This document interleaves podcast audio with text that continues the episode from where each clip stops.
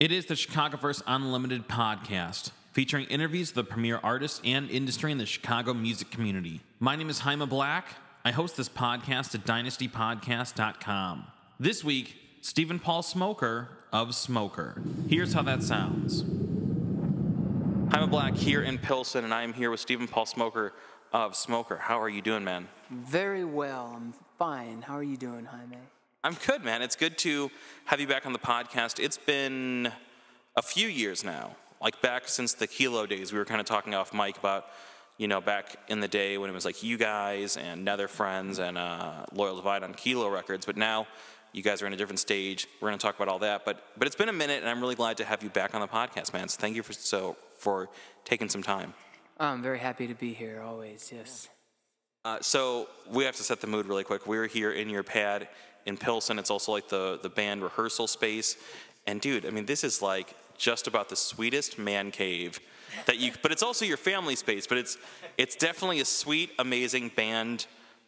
It's a band cave, is what it is, man. So I'm I'm in total like apartment loft envy right now. But uh, we can talk about the music. But how has everything been for you, man, since we last had you on the podcast, which has been, like I said, a couple years now. Very good. We uh, we've been progressing as a group and also as uh, the family smoker. Have a- we have a daughter now, so um, we're we're doing very well. Things are very real. It's getting real. Uh, is your daughter performing any instruments yet? Is she in the band at this point, or not yet? She stands on top of her keyboard and uh, she likes to hum along to things and, and dance in circles. It's still a contribution, for sure. Absolutely. Yeah. Um, most of my demos have her squealing or crying in the background, and even some of the songs on Monchu, if you listen close enough. Songwriting credits. Yeah. Because I, you know, what time do I have to to do vocals except when she's napping and then waking up from a nap and you know hanging out and reading her books or whatever. No, totally, man. So you emailed me. I've been seeing you around the neighborhood in Pilsen and Bridgeport uh, the last few months because you live here, I live here. But you emailed me recently about something really, really cool. As Smoker, as the band Smoker, which used to be labeled uh, Stephen Paul Smoker. Yeah. as Smoker, you guys are doing this project right now. It's called Monchu. And why don't you explain, because I think you'll do a better job than I will, but why don't you explain what Monchu is? Because it's not like a single record, it's this ongoing kind of free-form project, right? Yeah, it's not really free form. It's very well thought out. Um, this, uh, most of the songs were recorded in Knoxville, Tennessee, where we uh, stayed for about a year, year and a half to work on this record.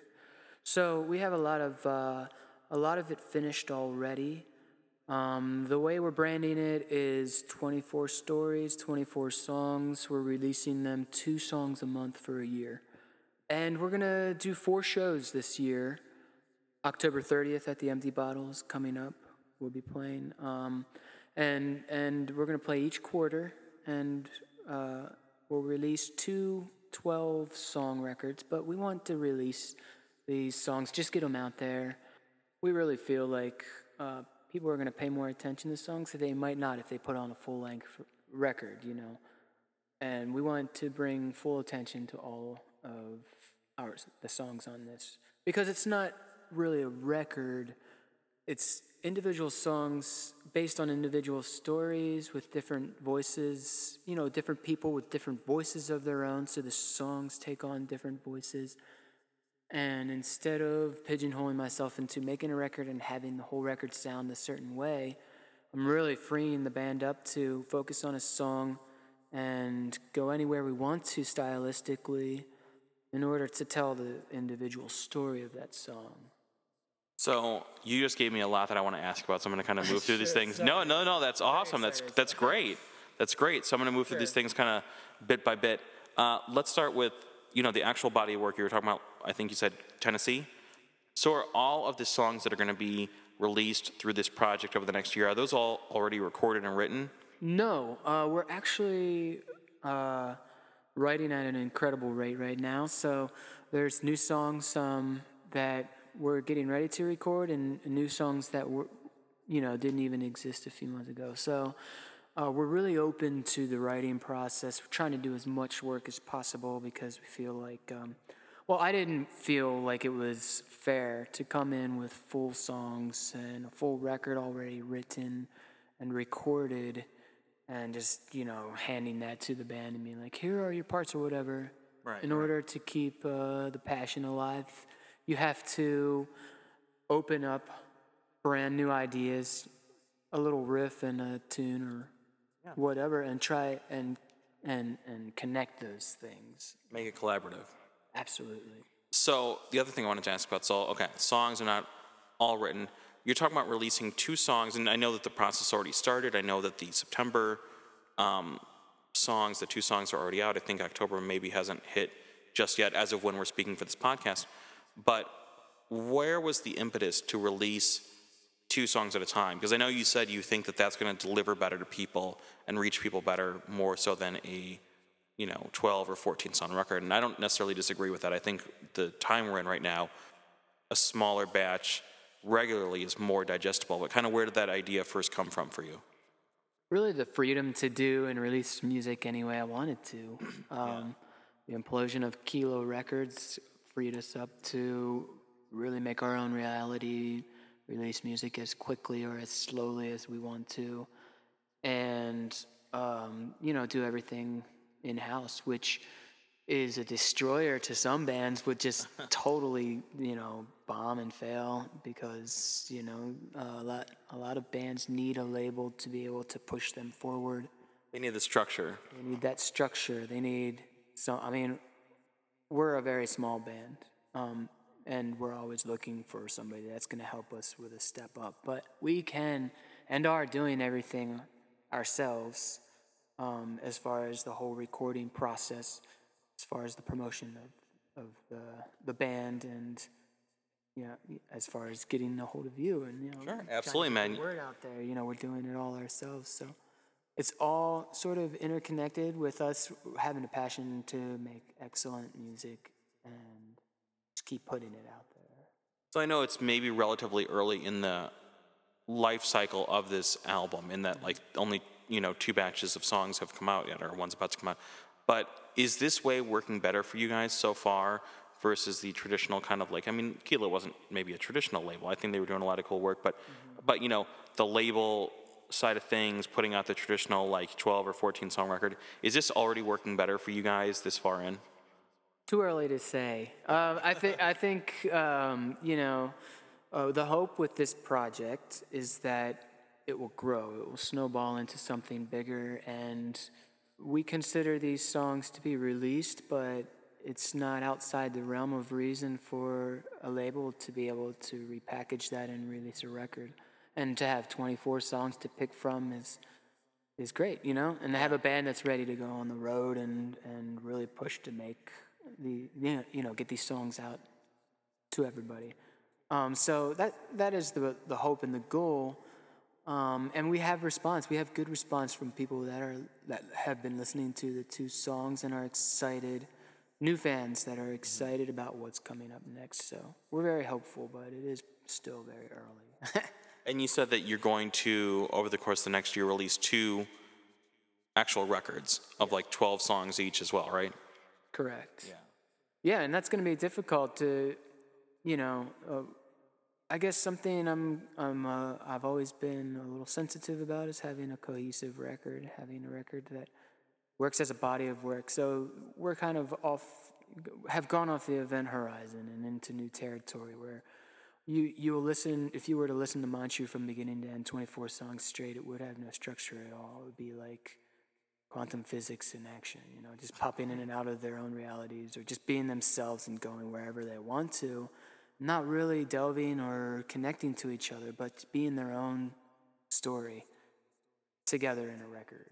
I think that that is the pull quote, man. You know, the quantum physics bent, you should put that on the front of the physical album. physics, but it'll work. It's a bit like quantum physics, absolutely. Uh, you know, so we're on the track now for, uh, I think the October songs are about to come out shortly. Like, and, and I think maybe by the time this podcast hits, they'll already be out. How far along in the process are you? Do you already have like the November songs written, recorded, or kind of what's your runway at this point? Yeah, we have October and November um, ready. Uh, they're being mastered. um, and we're just basically uh, working on as uh, on having as much new material ready to record. And if that doesn't happen, we have over 20 songs from Knoxville to choose from and pull and you know do the overdubs for and release at our at our leisure. So yeah, it's going well. I think we have time. No, no, no, man. And I'm not trying to like, I'm not trying to have my college professor side come out and be like, "Are you hitting your deadlines? Are you sure?" yeah. So that's not where I'm at. I'm like, please check with your advisor. We don't care. We're, we're just putting out music, and honestly, even if we have a deadline and we don't meet it, you know, how many people are like, "Oh, I'm really upset that I wasn't able to find this record a day before." You, you know, whatever. You guys are in charge of it. Absolutely. You're not answering to anybody else. Um, are you guys mastering yourself? Is it all just like front to back DIY or? No, we uh, for October we had Paul Gulias um, do the mixing. He came in and, and did some engineering with us. Normally, all the mixing is done by our bass player Evan Depew, but we wanted to have a space where we could be fully creative and not have to worry about him p- pressing record all the time. So he did that. I think we'll use him a few more times for this project. He did an awesome job. And all the mastering is being done by Peter Andriatis of uh, All City Mastering. And he did, he's done all of our work, actually. he's done Ripe Fruit, um, Violent Sun, Violent Fun, and, and uh, an EP called Neon Green. So How long has you know Smoker as a musical project been active now? You know, because I've known about you know since it was mm. called Stephen Paul Smoker. I've known about you guys for a few years, but how long has this project kind of been in effect? How long have we been in effect? like four years, maybe. Maybe getting close to five. I, I don't know. Yeah. Yeah, it's been it's been close to five years, I think. So somewhere in that neighborhood. Do you guys, you know, do you feel, you know, more confident, more self-assured at this point? You kind of know what the process is. You know, I mean, it, it looks like that because you guys are doing it independently. Like, did all of your experience leading up to this allow you the freedom to kind of move forward in the fashion that you're doing right now? Yeah, I always take the long view, and I cons- I consider us to be a slow burner.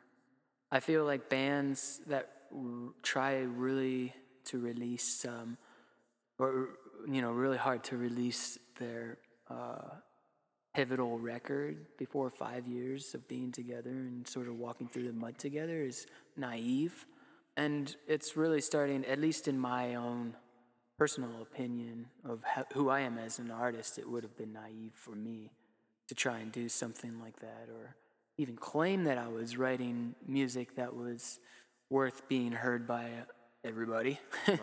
um, but now I really feel like coming up on five years, that's sort of the learning curve that bands go through where they're like, okay, now we know definitely not what what not to do, but we know what we want to do and how we want to move forward doing it. Well, that's going to kind of be my next question is like, what at this point in the process, you know, at this point in your career, mm-hmm. you know, and with the band, what do you know not to do? Moving forward with this, like when you came up with the idea for this particular project, what were you like, man, we already did that. We already know that that thing didn't work. Let's make sure we don't do this.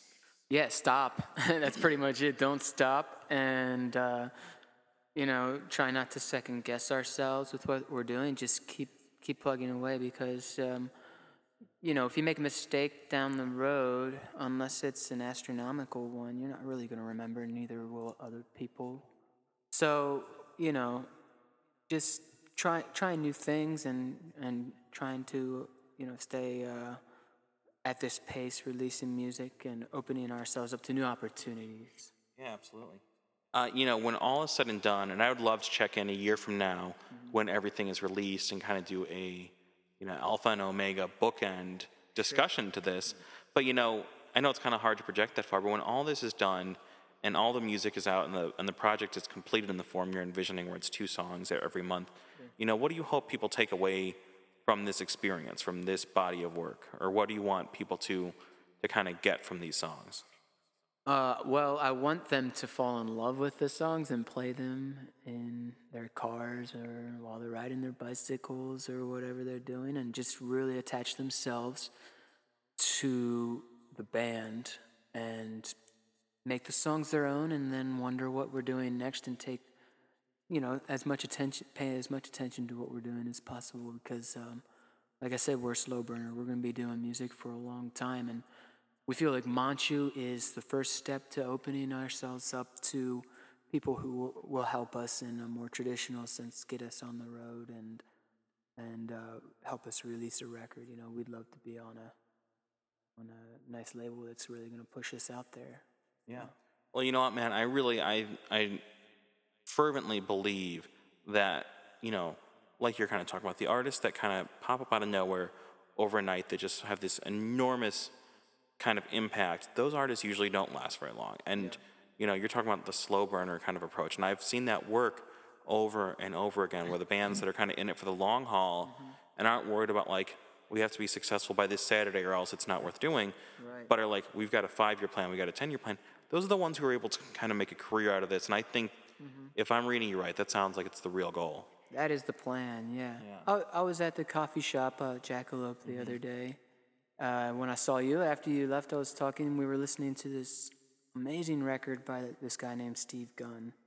And I loved it. I was, and I had no, I had no idea who he was until that day.